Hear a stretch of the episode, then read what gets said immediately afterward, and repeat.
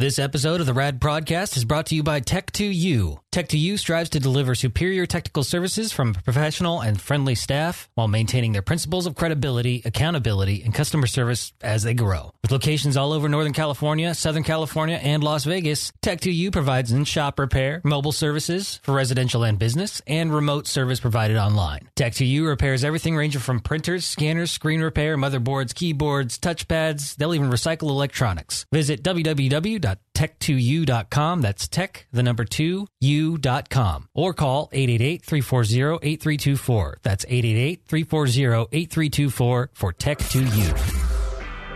The Rad Prodcast. The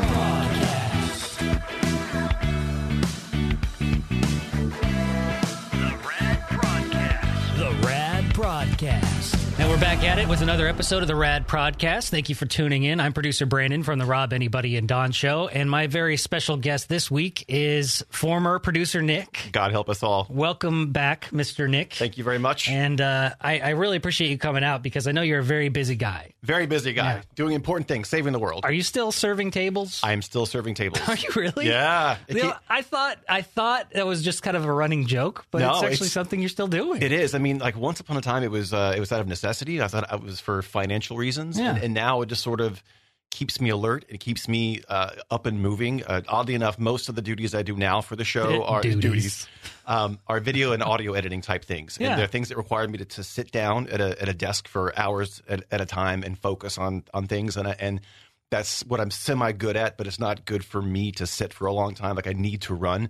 And so I usually work between 12 and 4 during the afternoon. Oh, that's cool. It's it's cool because it's like it's to me it's four hours of fury. Like I get there and I'm running my ass off because people who are on their lunch break are in a big fucking hurry. Mm-hmm. So it's so as so four hours I'm like just running around a thousand miles an hour and it like it's like taking your dog out for a walk. Oh, yeah. it just it's like releases all the all the the stuff that's in me. So we haven't seen an episode of Hell's Kitchen, then you absolutely know that it Yeah. can be pretty crazy back It there. is. But And you're I- not a chef, right? No, I, I'm not a chef. I do. I'm, a, I'm an amateur chef. I love to cook. But Yeah. One of the things I love about uh, the food service industry is I always joke about uh, uh, food when it comes off the grill uh, being like a little financial grenade. it is. It's Yeah. a little financial because for about three or four minutes, that dish is worth twenty five dollars, Mm-hmm. and in four minutes, it's worth nothing. Wow. So getting the timing right of when things come off the grill, when things hit the table, taking care of people, and having that mentality of uh, people come to relax and be taken care of, and and you know people like to have a little respite from the world, and you can sort of be the conductor of that respite for the world for a little bit of time. So It's a very honorable position, very noble well, still. I get paid. Yeah, that's always a plus. I thought, you know, if there were ever any job that I were to do other than radio, it would probably be something in the service industry Yeah. for that very reason. And also because I think there's there's some sort of, sort of if you're I would be a bartender. Yeah, oh, honestly. yeah. I think that would be a great job, not necessarily for the booze, but because of the camaraderie that you get with the people sitting at the bar, and obviously there's the riffraff that you deal with. But Yeah. that's in any restaurant business. But I just think that would be a very, really exciting, fun, always moving, always on the go uh, type of job. It is fun. I, I bartended for a long time, and I, the thing about bartending though is it's exciting, it's fun, but getting back to me in that motion thing, you're kind of nailed to one spot. You're nailed to one little yeah. bar of things, right? Uh, so if you have talkative regulars, like most bars do. You have to sit there and you're nailed to one spot talking to people that you don't always want to be talking to. That's a good point. Whereas you're serving, you're flying in and out, you know, tables come, tables go, like you're doing that. Um, and it, it's interesting to me. I always, when I'm when I'm training new people, I talk about the psychology of serving versus the psychology of the bartender. If you're a guest in a restaurant, you typically don't see your server, uh, or you only see them intermittently. So it's like, where's the fucking waiter? And like, the waiter is bringing you something essential, food, to keep you alive, and you don't know where the fucking waiter is. They could be smoking or playing grab ass or whatever. If you're at a bar, bartender's your buddy. He's bringing you a drink, a nice little drug that makes you feel tingly, and you can see them working their way towards you. And so it's you, so it's it's it's people are more patient at a bar, or they should be, than they tend to be with food. Oh, I, I never thought about that. If with that perspective, I might shift my my perception and my future goals Yeah. as being post radio to be in the the service industry. Split shift, split there you shift. go. Um, so you're still working for the show, though, Yeah, and we do for the show. we do get some uh, some quality time in every once in a while. But I don't know much much about you and what you're doing these days, but also there's a whole lot of new listeners that don't know who the fuck you are. That's right. So maybe you could start by uh, just telling us and refreshing my memory of how you came to be a part of the Rad Show and and what you did, and and and we'll go from there. Sure. So I was the in-house producer from 2002 to 2007, and I get by in-house meaning like I was pretty much the only guy. Nowadays we have we've had two or three people, a staff of two or three. Sometimes it's you and somebody else, but back then it was it was just little old me. Um, and so I was occasionally on the air, but most likely people have not heard me on the air in, in probably 10 years. Uh, so from 2002 to 2007, I handled all the website stuff, listener mail stuff. Um, at that time, the show didn't have a website, so I got a book on how to make websites and made a really shitty website, and but it was there and it it, it was up and uh, got listener mail back running and all that kind of good stuff.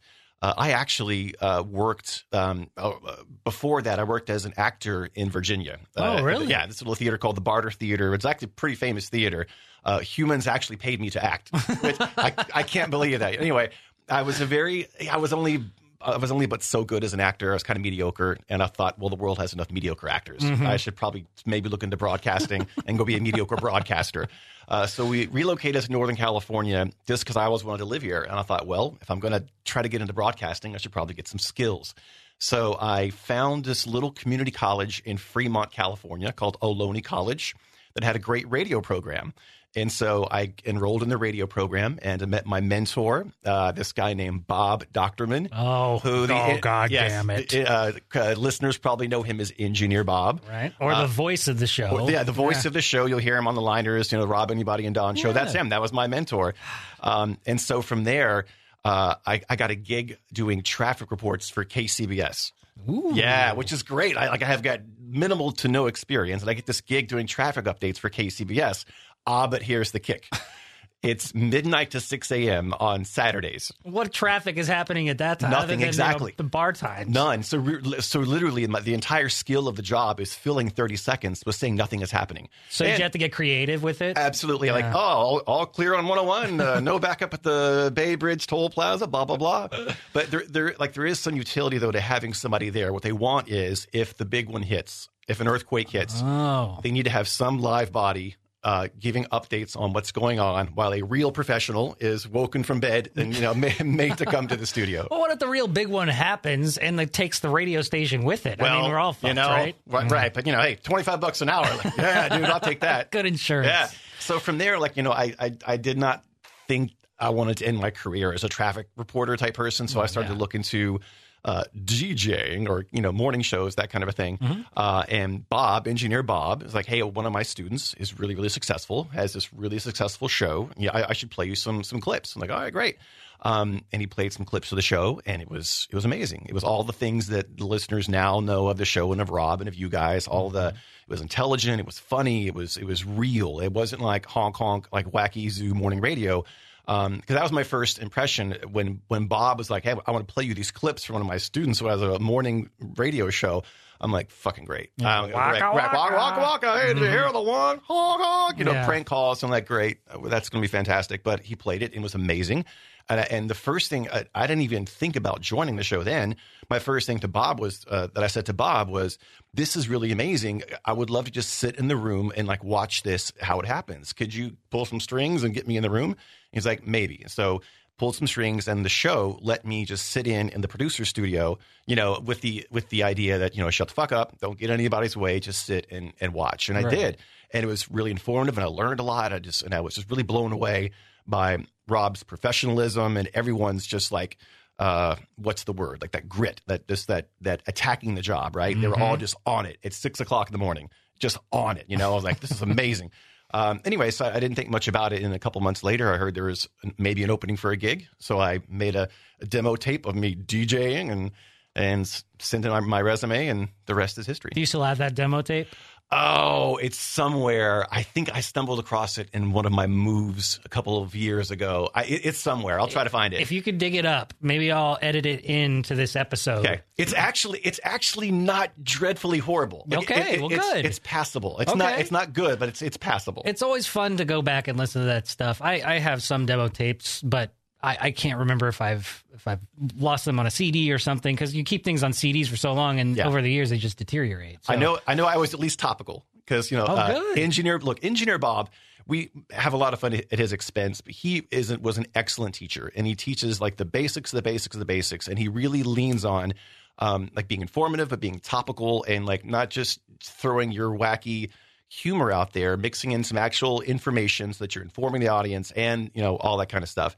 So we we have we have a lot of fun at Bob's expense, but he's a really good teacher. I, I was curious about that because I don't, I never had him as a teacher, but I he kind of took me under his wing as like the engineer of this building that we have now that we've been in for almost eight years. Um, can you believe that? Eight wow, years. eight years. Yeah. That's crazy. and uh, he, he built this entire studio, and I was all I was all a part of the process to make sure technically we could still do what we needed to do. But he was the pro; he knew he knew Yeah. what he was doing. Um, but so just to be able to work side by side with him was one of the best experiences of this job Yeah. because just him as a person, he gets it. Mm-hmm. He not only does he get it, he's super smart, super witty for the age that he's at. Yeah. you know, he's not that old, but you could never tell Right. that he was probably in his what sixties. Probably. Yeah, he's just retired and he's doing voice work now. Dude's super awesome. I, I I absolutely love him. So to be under his tutelage, it would have been really cool. And, and the thing about Bob was he ran that college. Like most college radio stations are, you know, a bunch of like like stoned out hippies who are just like, playing uh, old records and weird folk music and shit. and Bob ran that station like a top forty commercial radio station, like commercial stop sets and and liners and and things you'd have to read and spots and music rotation. And there was an emphasis on the same kinds of things that would make you successful at a radio station. Like you, you had to know those to succeed, and he was just really good at that. So there's See, he gets it. there you go. Yeah. Uh, so then you you submitted your demo tape. Yeah. And then you got the gig. Got the Like, gig. so, uh, do you know how many people you went up against to get it, or I don't. I I think it was at least three or four because I did have multiple rounds of interviews. Hmm. One was like a, a phone interview with uh, uh, the per, um, promote not promotions the Program director? Mm-hmm. yeah, of uh, of KRXQ uh, in '98 Rock, uh, the flagship station in Sacramento. Um, had a phone interview and then it had an in person interview uh, simultaneous with with Rob and with the program uh, director, uh, and then I had a one just with Rob and the crew. cool? Yeah, And then eventually, so at that time, the the Rad Show was still just kind of floating as just the morning show on 98 Rock. Correct. It wasn't its own entity under Williams Broadcasting at that time, you know, right? at, at that time, it had just become the Williams Broadcasting entity. Wow, okay. Because they they had, a, I, if I understand the history correctly, when they made the jump from Reno to Sacramento, that's when Rob said, "I'm going to make this our own thing. We're going to have these two cities, and we're going to basically sell, or basically the fun, the company functions like a fruit stand. Mm-hmm. We sell the fruit. You can buy the fruit or not buy the fruit, but you can't tell us what to put in the basket." So this is this is the business model, and you can pay for it or not, but this is what it is, which is really ballsy for a young guy, you know, starting a show with with a couple of people, you know. Uh, and then they had gone to there was a um uh they had so much quick success in Sacramento that the show I don't know whose decision it was, but they they they sent the show to Seattle, larger market, West Coast. And the entire thing was a debacle from how it was pulled off, what I understand, just in terms of Did you go with them to No, Seattle? I Was this before you? this is right before me. Oh, so okay. they had just come back from Seattle when I jumped on board and was like the new producer guy. Oh, okay. All right. That's awesome. That's our that's our Williams Broadcasting timeline. yeah. That's all, but it's it worked. We were here what more than ten years later. That Yeah. in- that what year was that that you joined? I joined in show. June of 2002. Oh yeah, so that's what is it? 2018. Let's do the math real quick. Sixteen years. Yeah, and and for people who don't know, like if you can have any kind of show together for three, even longer than three or four years, that is that is an anomaly in the business. I mean, think think of your favorite TV shows that last forever, eight or nine years. That's Mm-hmm. incredible before the audience gets sick of it, or there's nowhere to go, there's no new material to cover. The fact that Rob and most of the people in this building have worked together for 16, 20, 25 years. That's incredible. I remember growing. I grew up with the show, and, and what you said, you joined the show in 2002. I was a sophomore in high school, Uh huh. and so I was in the midst of you know commuting to to, to and from school, but going to school, I would listen to the show every single morning with my parents. That Uh-huh. was just kind of the way we bonded, but it's also how I was introduced to the show. And um, did you do the DUI shows, the DUI awareness shows? I did. We, they were still doing the DUI awareness shows when I was when I was on board. that was my first live event. My mom took me out of school to go watch that live event um, early on in the morning because they, they did the entire live show in front of an audience and they'd get drunk in front Yep. of everybody and they'd demonstrate with uh, DUI checkpoint tests and everything in front of the audience to show how alcohol affected DUI awareness. Get it? Um, and and that was so that was my first exposure, and that was like I love this. Uh, just to be able to see that thing happen. I imagine it was something similar to what you experienced when you first sat in on the show. It's just not only the professionalism, but how much fun it looked like they were having while doing such an amazing job. And it, it just it was stars in my eyes at that point. Um, and so I was exposed to you earlier on, and I I remember calling. Um, before I got hired as even an intern, I graduated high school in tw- tw- 2004 and immediately that summer applied for uh, community college for communications so I can get into radio. And uh, when I did that, I I found myself trying to um, communicate with the show. So I was at that time I was calling all the time in the morning. And I- Really? I, yeah, Like And to get on the show? Yeah. So I would I would change my name uh, occasionally just Great. to you know, but I never got on the air because I think I was such a young stupid kid who was just trying too hard. And it just, and uh, you know how the, the phones go. You answer them for years.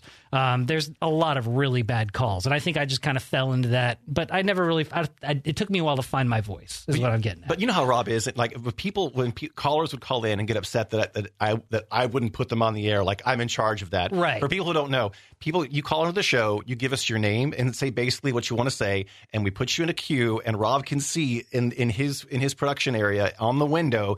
Your name and what you want to say, and he chooses based on the flow of the conversation who gets on the air and who doesn't. I have no say over that. And for you, it might have just been something as simple as many, many times what you wanted to comment on. Just either somebody covered that ground, or, or somebody was already on hold with the same comment, uh, all those things. But that was kind of like my way of getting my shoe in.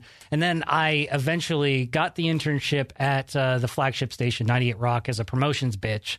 And I was slinging uh, stickers everywhere. And I was kind of on the opposite schedule of the the morning show. I'd show up around 10, 10.30, and obviously the show was already done and getting out of there. But I would always get the tail end, and then I'd I'd go into the studio and I'd kind of just see glimpses of you guys just running back and forth, and always busy, always something really important Yep. going on. But that's just the way that this show functions. It's just constantly there's always something biz- that's keeping us busy or something that needs to be tended to and it's just how serious we take the job Yep. um, so to to watch you guys kind of working behind the scenes, like I I can't get in that club, but it's so close, it's so there, it's so attainable.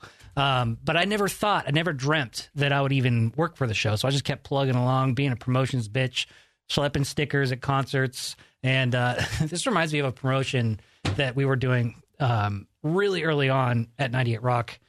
I don't know if I could say this. Eh, I'll say it. Um, you can always cut it out if you don't like. yeah, exactly. Um, they wanted to do this thing called drive-by shirting, and so we it. would. Do you, do you get it? yeah, do you get it?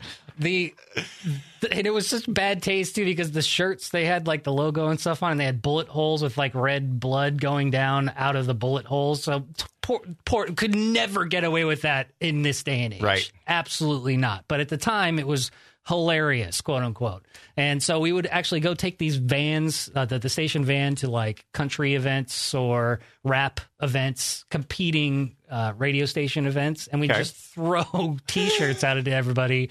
Say it's been a drive-by shirting, and they'd want us to get audio of it, and it it, it completely fell flat.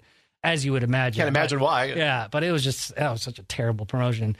Um, I don't know what got me off on that tangent, but um, I, I started working with the night guy, and so I uh, at the at the radio station at that time. Just he kind of took me under his wing to show me the ropes, basically, because I wanted to know how things worked behind the scenes in the studio as far as the production went. Um, and right then, I was hooked, and I was there almost every single night, and I helped him with this show. I was basically his partner, but I was not getting paid to do it, so I'd spend probably 16 to 18 hours in that radio station. God save me. I don't have to go there anymore. But that was just th- those those were the days that I think really defined me and and per- put me in the direction that I was going into.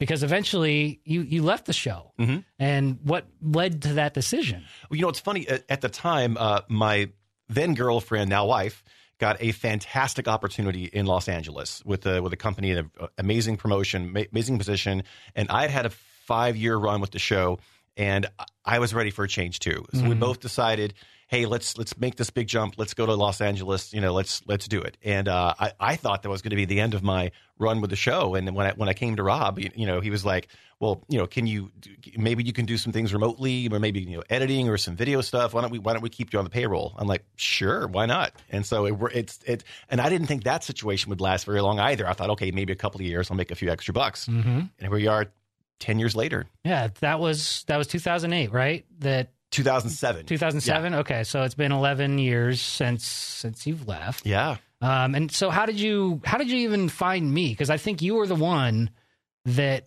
like had to find the replacement for the for the production role, right? Yes. So I think how how how you came into the fray in terms of of my relationship with you is I'm not a very artistic person. I can do some things creatively, but not very many. So I think I think it was something like we're doing a best of uh, CD CD for the show, and I'm not very good at artistically uh, uh, doing like uh, CD covers and things like that. So I think I tracked you down because you knew how to use Photoshop.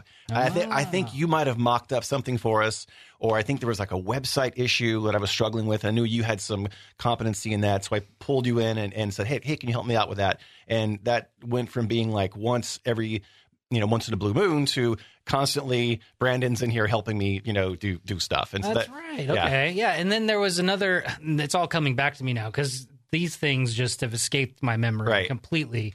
Um, but uh, there, there was also uh, producer Hot Pants, Sweet Yes, Pants, hot pants, sweet Pants. I pants. think her name was Megan. Yeah. Um, and she was actually my boss as the promotion. She was the promotions manager at the time of 98 Rock, and I was the promotions assistant. Um, and I think she, I don't know. Uh, she was a phone screener there for a little bit too. She wasn't was. She? she joined the show. I forget. As we figured out that I was going to be leaving, uh, we wanted to train somebody to take over, and I think she was the first in line to uh, be trained to take over the phones and take over uh, a lot of my duties. And we thought maybe somebody else would duties.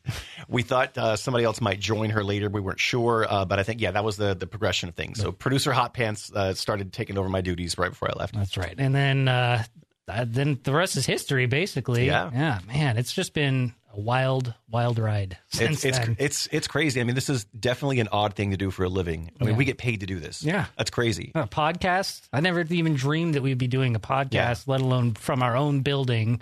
And I, I, I'm so proud of the work that we have done as Yeah. producers, and that we're we're still here and we're still doing it. It's it's pretty awesome. How much of the audience do you think knows exactly what you do in a day outside of the show? Because for pe- people who do who don't know, like like Rob is in charge of all the show content, but basically the show's not on the air without all the things that you do.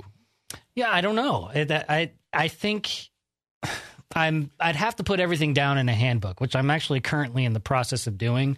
Um, in order, if if I were to get hit by a bus, it's the in case Brandon get hits by a bus, break the glass type of thing. You should actually call it that. It should be a big binder and It will be a big binder. Like as I've as I've gone down the list of everything that I do, um, collectively, not necessarily on a day to day basis, because at this point with technology, it's become so much easier to kind of do all of the jobs that I do. Um, there's not necessarily me going and connecting the wires at the last minute, like at the end of Back to the Future, but there's a lot of that kind of work that goes in into making sure that we are up and running. Um, so I don't know. I don't think anybody really knows what I do behind the scenes. I I think a lot of people think it's just you know chopping up uh, music files in GarageBand and printing out emails, as Rob says. But yeah, there's a lot of stuff. It's it's pretty it's pretty crazy. I I can't even begin to start saying what I do without it starting to sound really really boring and uninteresting. You know. I think the, the best part about your job, and this is the greatest uh, job security for anybody in the world. Nobody wants your job. That's a Like, good point. You you are like the Hoover Dam, uh, keeping all of the technical, horrible, awful problems out of Rob Williams's lap, and he, he does not want to even contemplate having to lose the Hoover Dam. Yeah, and whenever I expose any sort of crack in the Hoover Dam, it is like sweating bullets when I have to go to him with it because you know I it's the last thing that I want to do is bother him with anything that might possibly be wrong because I'd rather just hey, get it get it fixed and and because the last thing I need is an angry Rob. Nobody likes an angry Rob, but at the same time. I, I don't know. I, it's it's also a pride thing, knowing that I'm able to do all of that stuff, and nobody else wants to do it. Great, but I think I think like you said really really early on, any trained monkey could do this job. Yeah, I, I- I think uh, uh, my exact words are a, a motivated third grader could do could do the job. A, re- Absolutely. a really motivated third grader. But it, it- it's it's funny that even that that being said, it's been hard over the years to find good candidates to to to do this job. Like before me, uh, I mean, I, I'm glad that I got hired, but even then, like there were three or four people before me. I think one got fired for stealing CDs out of a fucking closet. One got uh, um, uh, fired for having like multiple affairs with interns in in the studio like Oh uh, like God. during work hours which sounds really like fun and sexy and like a fun thing to do but it's still a place of business it's Yeah. still a workplace and you're paying somebody who's not doing a job and they're and anyway that's a long story Yeah. but the, the the fact that this is such a great gig and that that one of the great things about working with Rob is you can make the job anything you want. Mm-hmm. Like I'd never in my life done any kind of video editing, any camera work, anything like that. And when I was working with the show, I just said to Rob casually one day, "Hey, you guys are really fun to watch because most radio people are not fun to watch. They sit there like plants.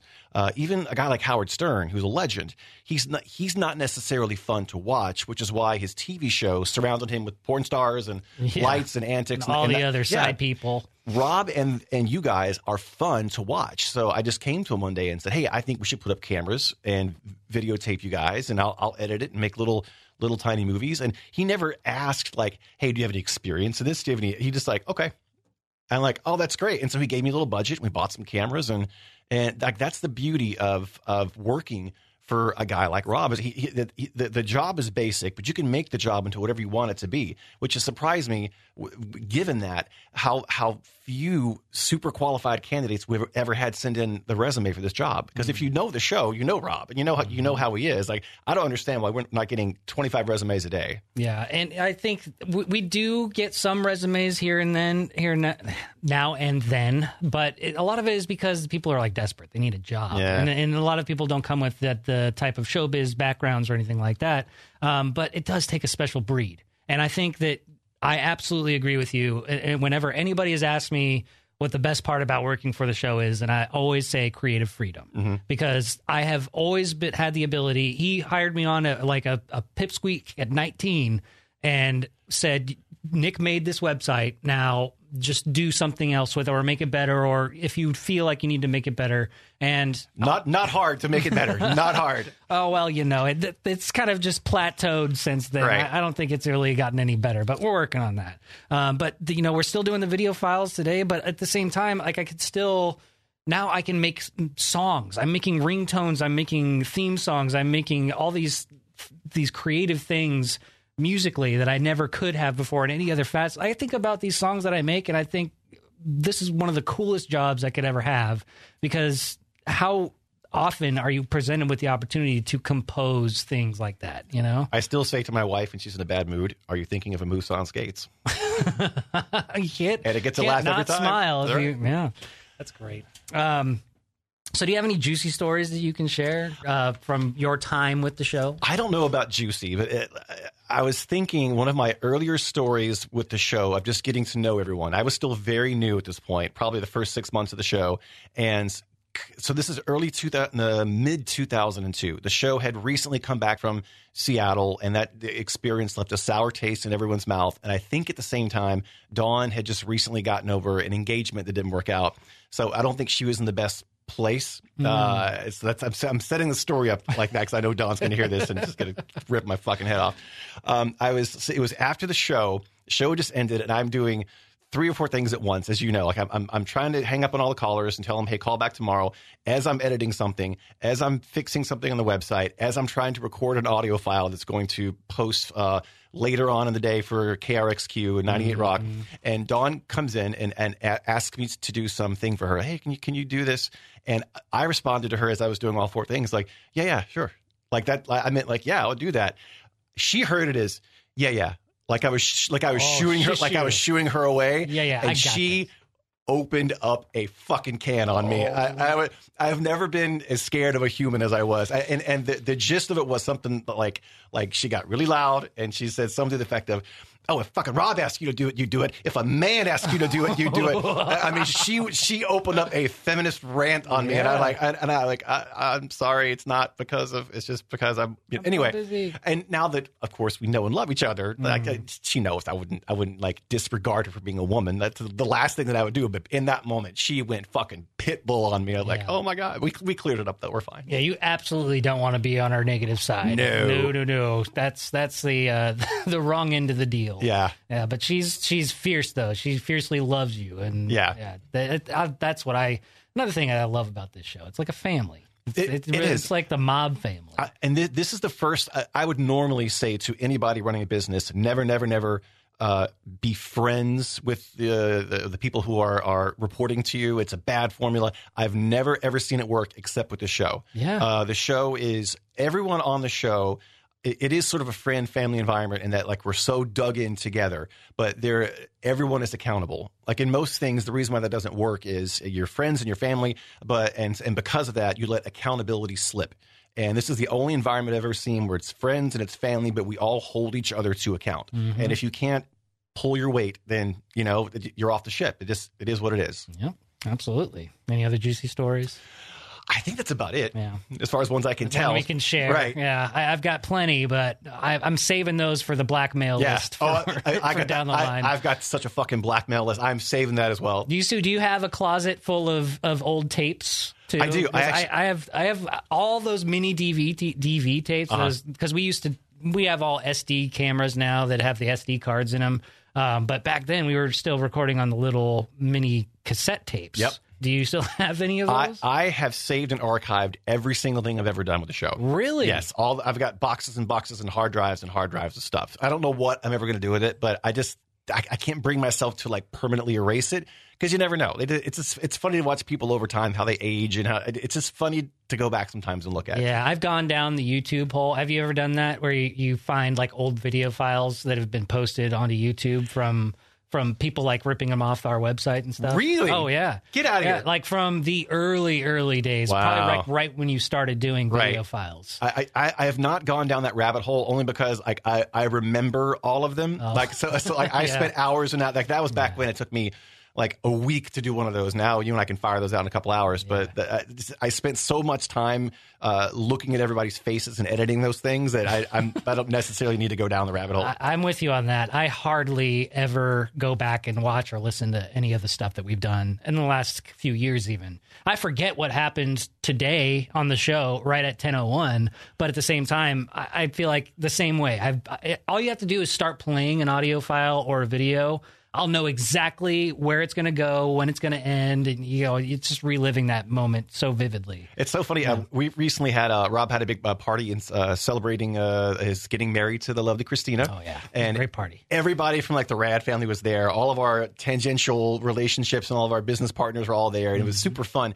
Uh, and what is the name of, uh, of of the divorce attorney who does the Ask Rob's lawyer? Lana Shearer. Lana. Anyway, so it's funny. I, I had I'd recently spent like something like three or four days straight doing nothing but editing uh, the Ask Rob law, Ask Rob's lawyer uh, bits from for the video files, Mm-hmm. and she was like, you know, I'd never met her before, but it, I spent something like hours and hours and hours just looking at her face. and so when I, when I met her at the party, I was like, oh hey, it's you, and like she has no idea who I am. She's Right. like, she thinks I'm some creep probably.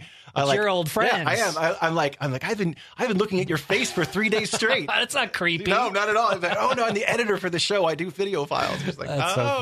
funny. Yeah, she loves those videos. She, everybody that sees their their face for the first time after they've Yeah. done the radio show, they're like, "Oh no, I don't. I thought I looked like a, there was a fish lens, and my nose is so big." But you know, probably because we were using GoPro cameras. But. It, it is a jarring thing if you're not used to hearing yourself or seeing yourself. Uh, it, it, it takes a while to get over that because human, humans are naturally self conscious, so it takes a while to to get past that. But once you do.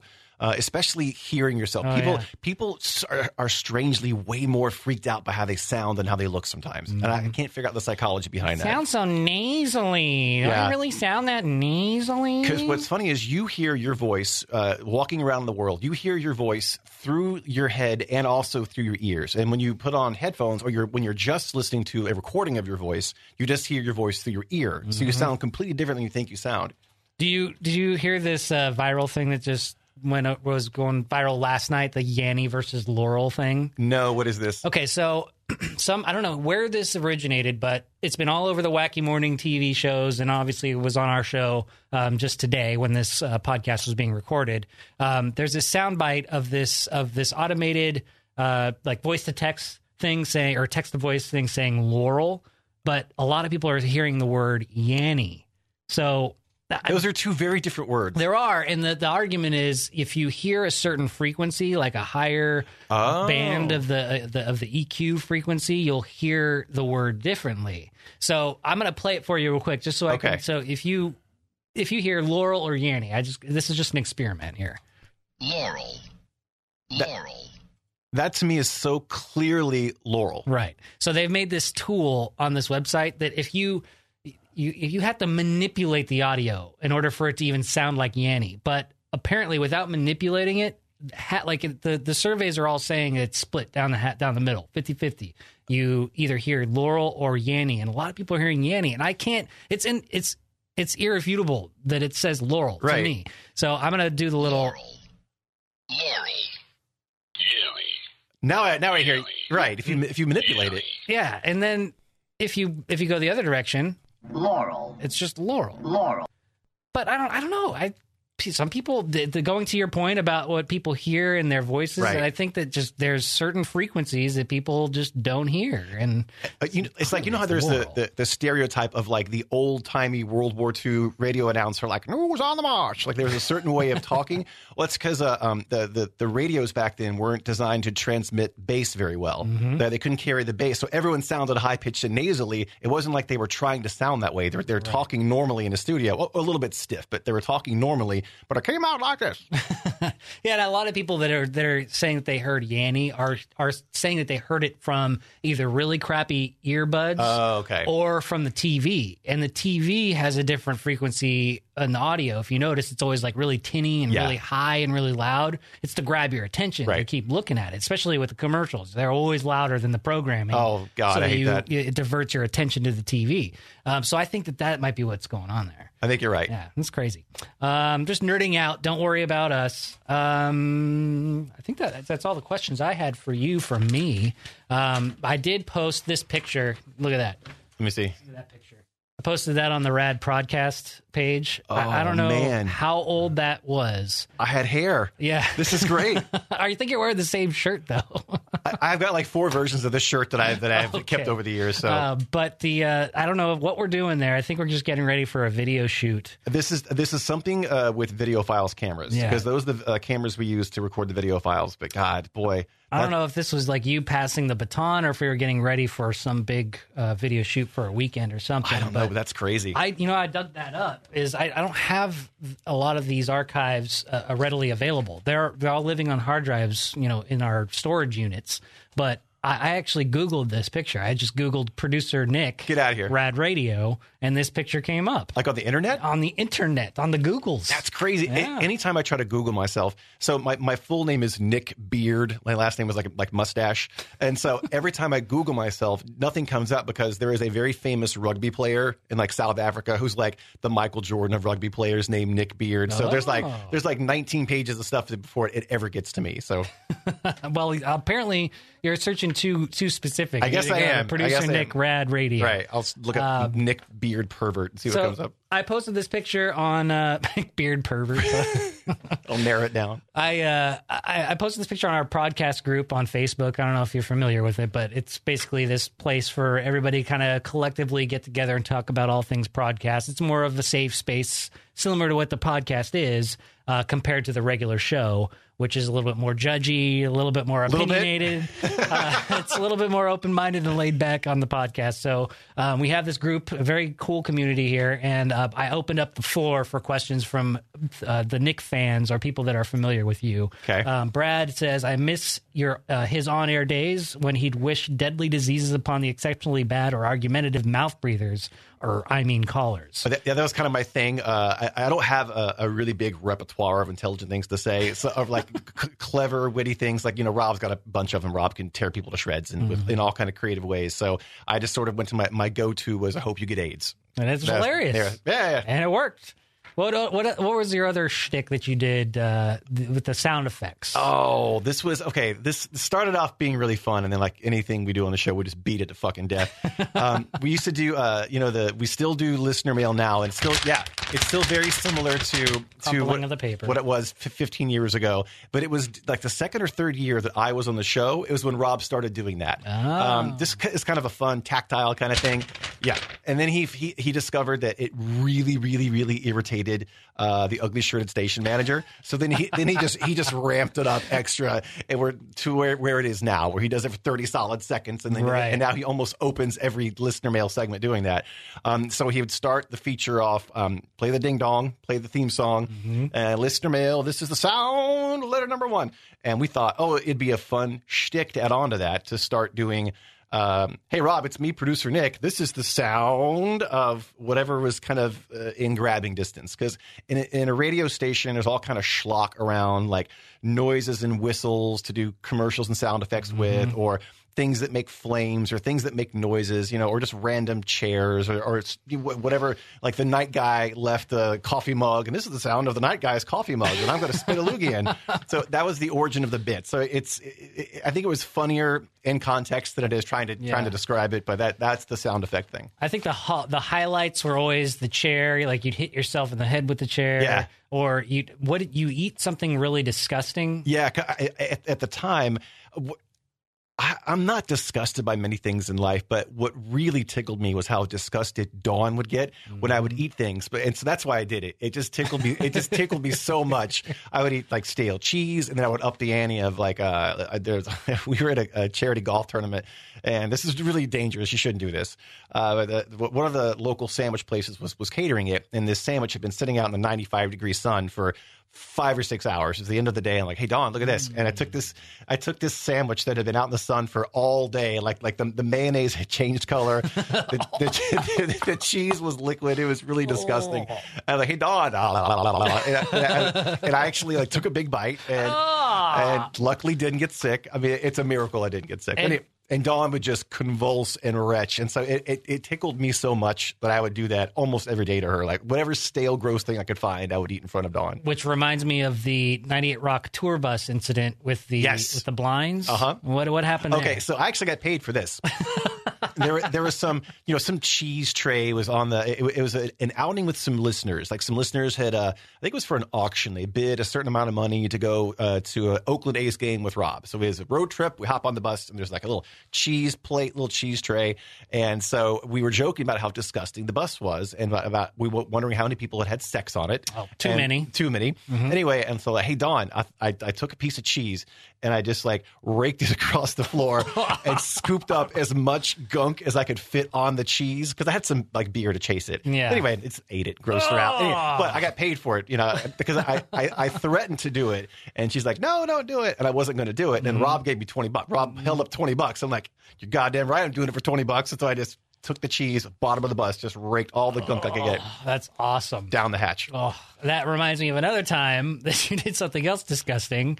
Um, we were at the Elephant Bar for another one of those live events out in front of everybody. Um, this is in Citrus Heights, and the uh, I, I don't remember what the shtick was, but you had come out of the bathroom with a plunger full of toilet water. or no, no, no, you went into the bathroom with the microphone. You didn't bring it out there because I think that would have broken some some sort of law. Right. But yeah, you went in there and you drank toilet water, right? Okay, so that that was uh, originally an offshoot of the sound effect bit. Oh, okay. Uh, the first part of that was, you know, Rob does the the, the sound of letter number one, and I, and then here comes me. Hey, Rob, it's producer Nick. This is the sound of.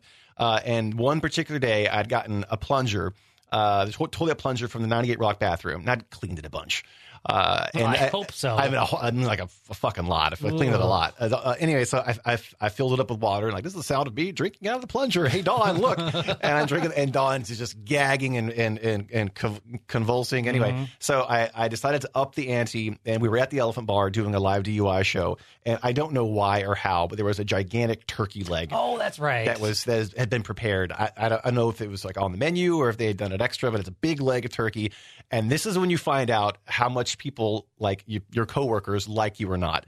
Uh, always be nice to interns, folks, because um, a couple of the interns had done a really good job of super, super sanitizing that toilet. But they went, they went to the bathroom, cleaned it super duper, right? And so I, Okay. Yeah. So That's I- not as bad knowing that now. it's not quiet, but I still, you know, went to a public restroom and suck a turkey. Like, oh, by the way, my wife found out, out about that story a few years ago, and she's still, she's like, you did that? I like, yeah, you know, it's, she's like, I can't believe you did that. That's she's rock like, and roll, baby. Yeah, she's like, I don't know if I would have gone on a date with you if I Oh, if I'd known that. But anyway, yeah. So uh, the apparently I was a nice enough guy. The interns did a great job cleaning everything. It was spotless. and you stuck- survived. to I survived fine. Yeah, that's so funny. Ugh, But don't but don't do that if you are hearing this. Don't ever do that. All right, let's see. Uh, oh, here's a here's a question from Matt. Uh, what would you be doing if your wife wasn't supporting you financially? pretty much this. I mean, Really? I, I wouldn't be. I wouldn't be doing. I, I wouldn't change. Uh, this is for better or for worse. yeah. No, I mean it's it can't doesn't get any better than this. No, it doesn't. Yeah, feels for, we're fortunate that we are even able to be continue to be doing. This. Yeah, absolutely. absolutely. I mean, if you can, it is almost impossible to do any job creatively that someone will, will pay you for. It's a very rare thing, and it's especially rare when you are working for a job that's creative and you can make a living at it. Uh, Alicia says, Nick, here's a question: Has your relationship with Rob and the show changed personally, emotionally, now that you only work periodically with the show? I, I I think it's more changed over um, the fact that we've worked together for so many years. I think there's a, there's a deep trust, and uh, whenever Rob trusts somebody, he's a much more calm, relaxed person. So I think that the relationship is more just laid back. But I do think that me only popping into the building once every now and again, I think it's a very valuable and helpful thing because sometimes when you're in a culture, you can't see how it's changing around you. Whereas when I pop in after two or three months and I can sort of like gauge everybody's mood, how is everyone doing? What's the what's what are the relationships like? What does the building feel like? Mm-hmm. I can kind of pop in and get little snapshots of what's going on. So I think it's a very valuable thing. And and, and there have been times when I've I've popped in the building after a long time, and there there's a tension, there's something going on, and I'll send Rob an email. Like, hey, Rob, is uh, everything okay? Just want to let you know what I what I what I felt. Yeah, what you observed. Right. Yeah. Um, Matt says, does former producer Nick see any part of him, giggity, in producer Brandon? And maybe to Brandon, what do you learn? What did you learn from producer Nick? Oh, I absolutely see parts of uh, me and you. I think you and I are both very cerebral people. I think we're both very uh, open people in terms of how we see the world and, and how we, yeah, in terms of what we, not just like sexually, but just kind of how we see the world. I think that you are a way more open and artistic person than I am. I, I, that is one thing that I, that I envy you of. I'm just, there's only so much artistry that's in me. I'm much more method and technical skill and i think i do a, a pretty decent job of seeing the big picture of things but i'm just not a fluidly creative person like you are And I think um, Uh, what I've learned from you is basically the roots of what got got me here today. Because if it weren't for your your footsteps that uh, for me to even follow, I don't even think I would have made it this far. if it weren't for me having no technical skill with websites and no artistic skill to, Well- to draw album cd covers and pulling you in yeah No, I think I think it was deeper than that. I think it was more of what's under the surface, and I think you you you nailed it with you know how cerebral we can be, and honestly, it's what the kids are saying woke. woke is that what it is I think we're I think we're a little woke, and i and i'm I'm not trying to you know be all hipster about it, but I th- also think that we we both just kind of get it, and I feel like you either get it or you don't when you're in this type of position. Um, to be able to kind of roll with the punches and still get the job done and separate emotion with a lot of things, and you know that's why we would turn to the drink every once in a while. But you know, I think we've all kind of overcome a lot of those obstacles. And um, what did I learn from Nick though? I, I I just think that I've learned a lot of the foundation of what it took to do this job. And if it weren't for you, I wouldn't have anything. It- I wouldn't have this. And so I'm I'm eternally grateful for you even giving me the opportunity to get in the get in the building with Rob and, and the crew. So, Well, I'm eternally grateful that because your job allows my job to exist now. It's funny how the, the relationship kind of has turned because because you and I can talk about technical things and video files and audio files.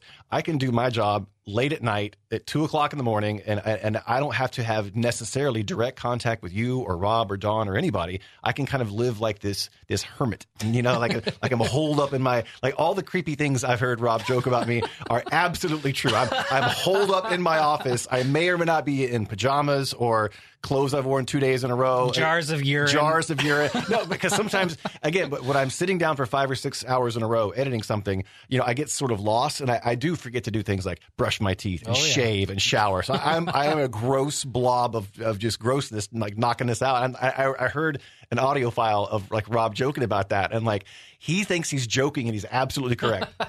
That's awesome. Well, I appreciate you getting all cleaned up and, and fancy for coming out and recording a podcast with me. Sure. This was very cool. Um, hopefully, you learned a little bit more insight about producer Nick. If you have any questions regarding uh, this podcast, feel free to email us at rad at radradio.com. Any, any closing thoughts? Nope. Nope. Get AIDS. Beautiful. Thanks again, Nick. Until next time, namaste, bitches. The Rad